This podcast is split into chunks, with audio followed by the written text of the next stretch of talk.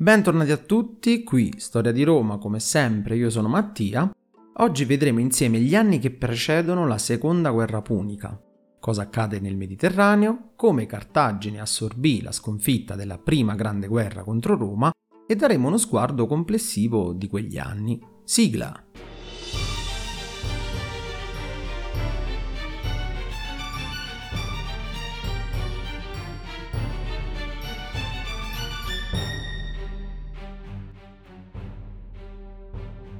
Prima di iniziare volevo annunciarvi che ho aperto una mia pagina Instagram interamente dedicata al podcast dove pubblicherò contenuti diversi su vari episodi che avete ascoltato.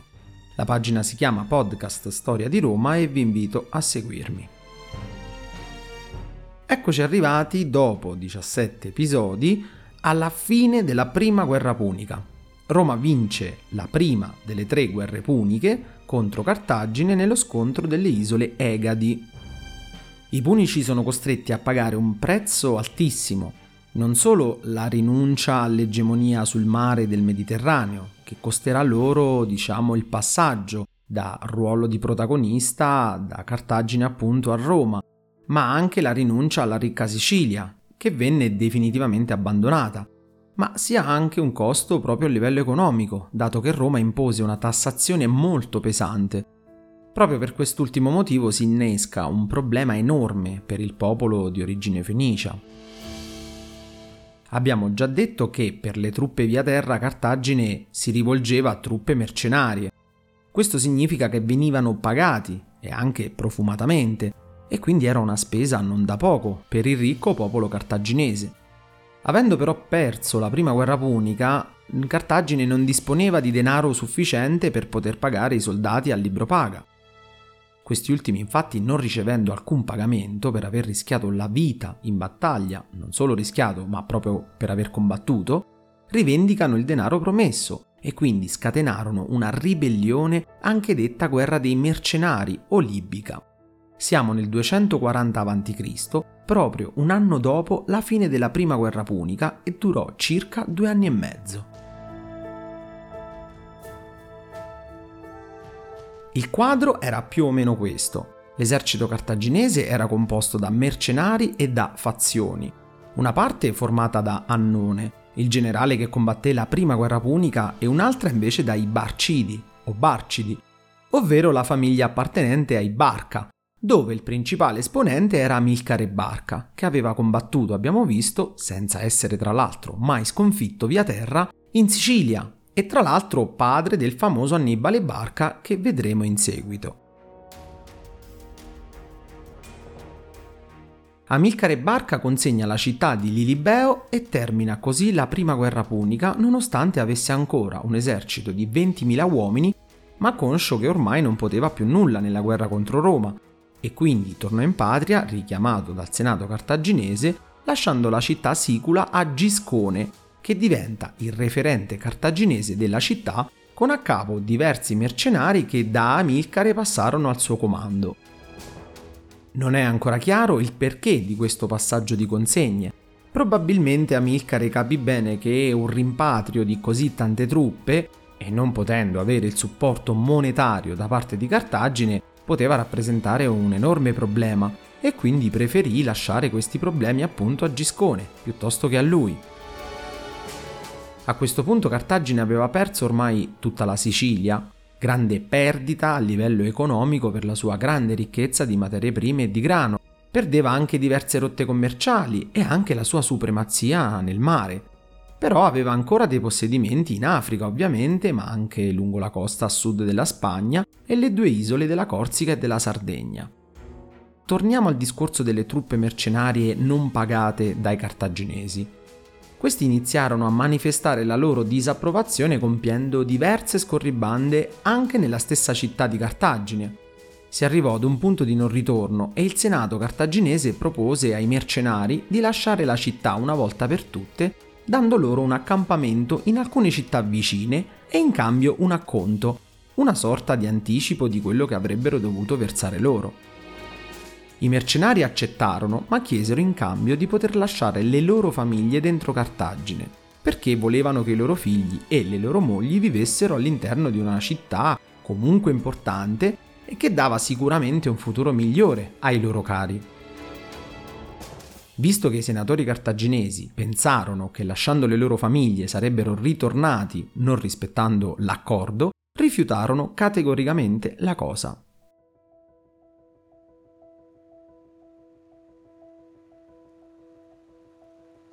I mercenari comunque restarono buoni e si trasferirono in una città vicina aspettando le truppe di Annone di ritorno dalla Sicilia, ormai persa e in mano ai romani. Annone tornò e chiese vivamente loro di tagliarsi ognuno una buona parte dello stipendio, dato che Cartagine non era assolutamente in grado di poterli pagare dopo la sconfitta. Questo causò la ribellione dei mercenari che dichiararono guerra a Cartagine. Si accamparono così vicino Tunisi e la città punica tentò in tutti i modi di calmare le acque, anche mandando loro gratuitamente dei rifornimenti, che però non calmarono gli animi. La voce della ribellione si sparse in tutta la zona e aderirono tutti quelli contrari all'egemonia cartaginese, che comunque era vista non da tutti in maniera positiva. Pensate che, come Roma, Cartagine ebbe un momento di grande espansione che costrinse Ovviamente numerosi popoli, come i Numidi e i Libici, giusto per citarne due, a sottostare alle sue regole e alle sue condizioni, ma anche a saccheggi e tributi molto pesanti e quindi questa cosa ovviamente creava e aveva creato numerosi nemici che subito si unirono alla ribellione mercenaria. A capo dei mercenari furono eletti un certo Mato e Spendio, il primo pose l'assedio a Utica, una città vicino Tunisi, e che decise di non schierarsi con i rivoltosi. Il secondo invece attaccò Ippona, città cartaginese sempre in disaccordo con i mercenari e che si trovava nell'odierna Algeria.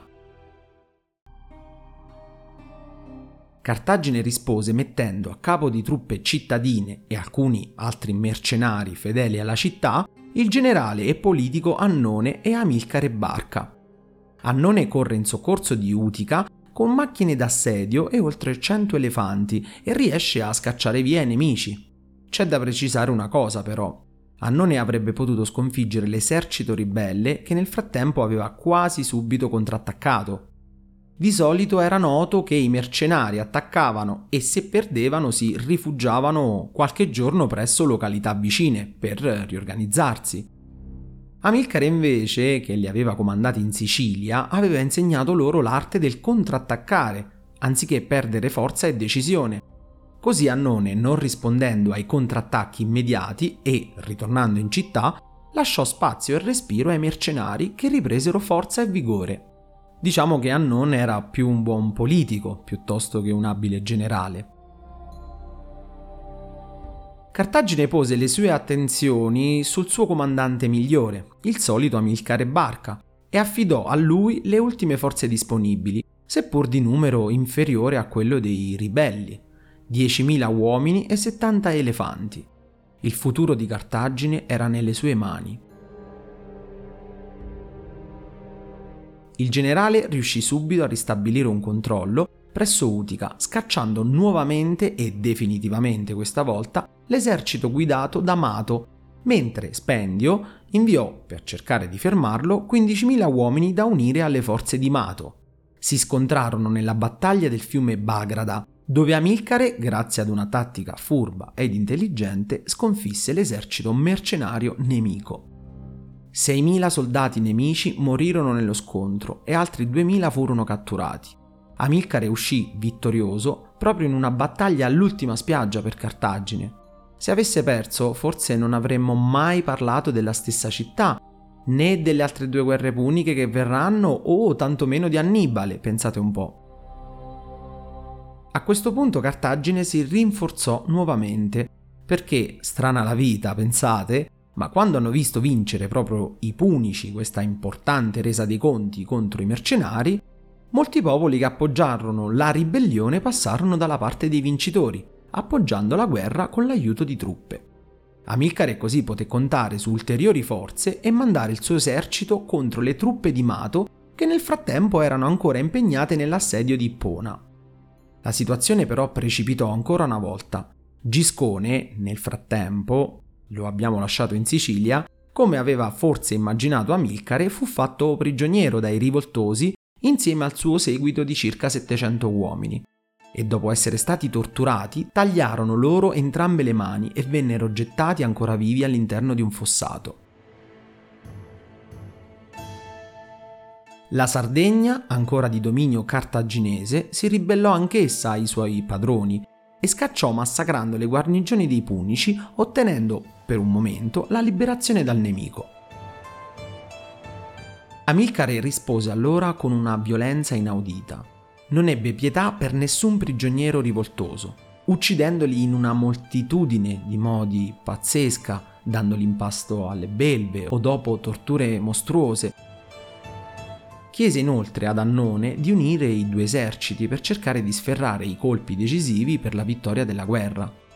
Una serie di avvenimenti negativi per Cartagine fecero però nuovamente ondeggiare le sorti della guerra. Una flotta con vettovaglie ed equipaggiamento, proveniente da Emporia, il granaio di Cartagine nella piccola Sirte, fece naufragio, mentre abbiamo detto che la Sardegna riuscì a liberarsi per qualche tempo dall'occupazione. Utica ed Ippona, le uniche, diciamo, grandi città rimaste fedeli decisero un improvviso voltafaccia. Fecero entrare i Libi, uccisero le truppe cartaginesi, circa 500 uomini, che nel frattempo Cartagine aveva mandato in aiuto. Gettarono i corpi dalle mura e non permisero nemmeno che i cadaveri fossero recuperati dai parenti. Mato e Spendio arrivarono così ad assediare Cartagine. Roma in tutto ciò come si comportò? penserete che andò contro Cartagine, quasi giustamente, o meglio, logicamente. Eppure non fu così. Pensate che i romani, dopo che i cartaginesi catturarono e imprigionarono eh, alcuni commercianti italici che rifornivano le forze ribelli, Roma chiese alcune delucidazioni su questa vicenda e irritata chiese la loro liberazione. Una volta ottenuta, i romani addirittura restituirono i prigionieri cartaginesi catturati in Sicilia, contrastarono il rifornimento ai ribelli e favorirono perfino l'esportazione a Cartagine di generi di prima necessità. Chi l'avrebbe mai detto? Cartagine l'abbiamo lasciata che era assediata, ma anche Mato e Spendio lo erano. Amilcare li assediava all'esterno, ridusse talmente tanto i loro rifornimenti che l'assedio a Cartagine dovette essere tolto e la guerra riprese in campo aperto.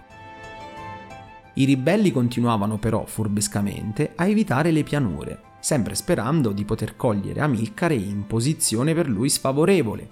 Ma Amilcare sappiamo che era un condottiero di tutto rispetto e i ribelli erano guidati in pratica da soldati sprovvisti di vere capacità tattiche militari strategiche. Infatti Amilcare riuscì ad accerchiare pian piano i ribelli. Spinti in una posizione troppo sfavorevole per battersi, rese loro impossibile fuggire con una palizzata ed un fossato. Terrorizzati al pensiero di quello che sarebbe loro stato fatto se catturati, visti i precedenti, i ribelli dovettero restare in attesa di aiuti da Tunisi che i loro capi continuamente promettevano ma non inviavano. La fame divenne insopportabile, furono mangiati i prigionieri, poi gli schiavi. Infine Zarza, Spendio e Autarito, tre comandanti principali dei ribelli, si misero nelle mani di Amilcare. In dieci si presentarono al condottiero punico che pose fine alla guerra catturando i capi della rivolta. I Libi, pensando di essere stati traditi, presero le armi. Amilcare, che li aveva circondati, li sterminò Le truppe cartaginesi, così, dopo questa inversione nella sorte e avendo ottenuto una ulteriore iniezione di forza d'animo, spinse Amilcare, dopo aver riconquistato altre città, all'assedio di Tunisi, la principale roccaforte dei ribelli.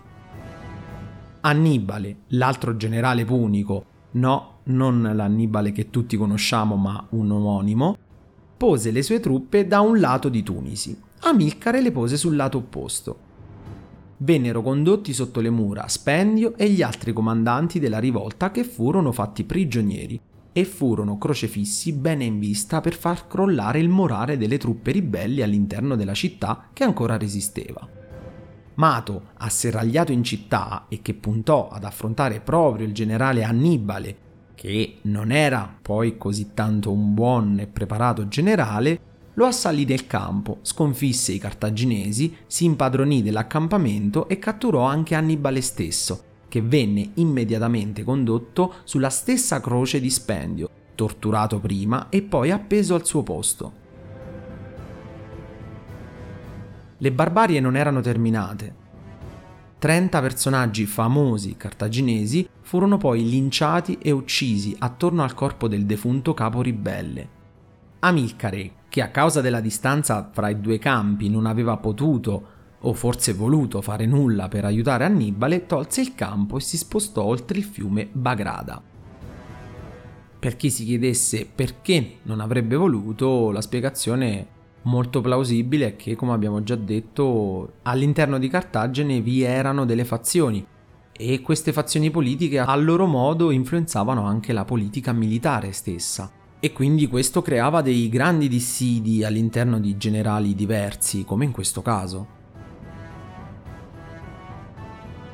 Dopo questo ennesimo rovescio, a Cartagine si decise finalmente di smettere con le ostilità politiche interne ed inviare ad Annone quante più truppe cittadine possibili per aiutare Amilcare. Finalmente i due capi politici di fazione opposta iniziarono a collaborare.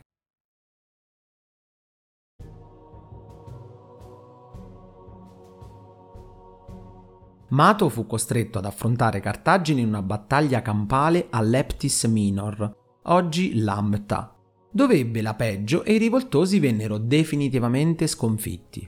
Mato fu fatto prigioniero, dove fu torturato fino alla morte. Dopo questa sconfitta, tutte le altre poche città rimaste contro Cartagine posero le armi e giurarono fedeltà ai Punici. Ebbe così fine nel 238 la guerra dei mercenari, durata circa due anni e mezzo.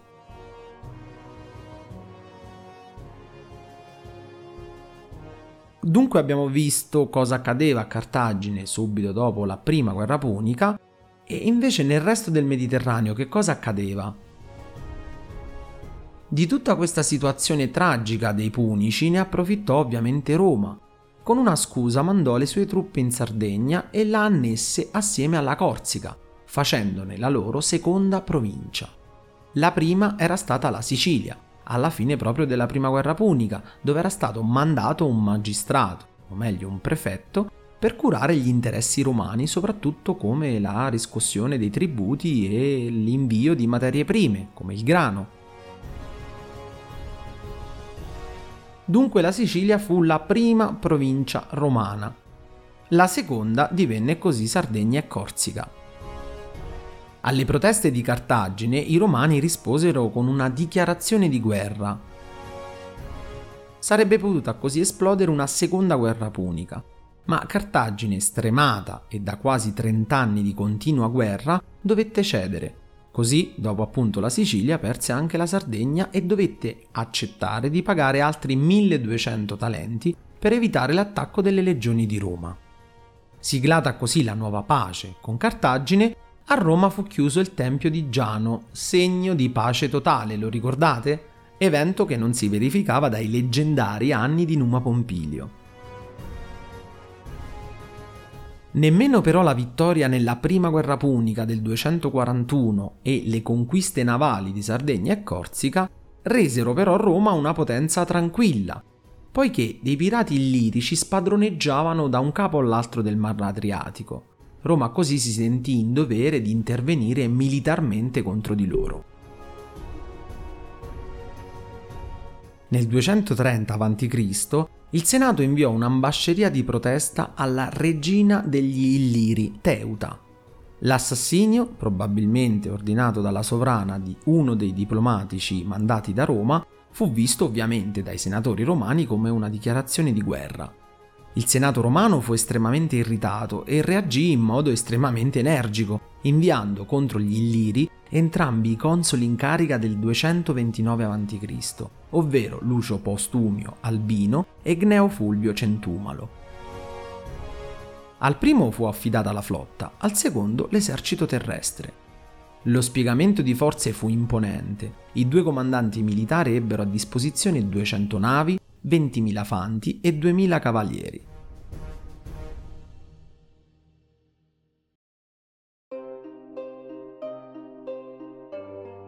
Potremmo suddividere questa guerra, durata circa due anni, in due fasi.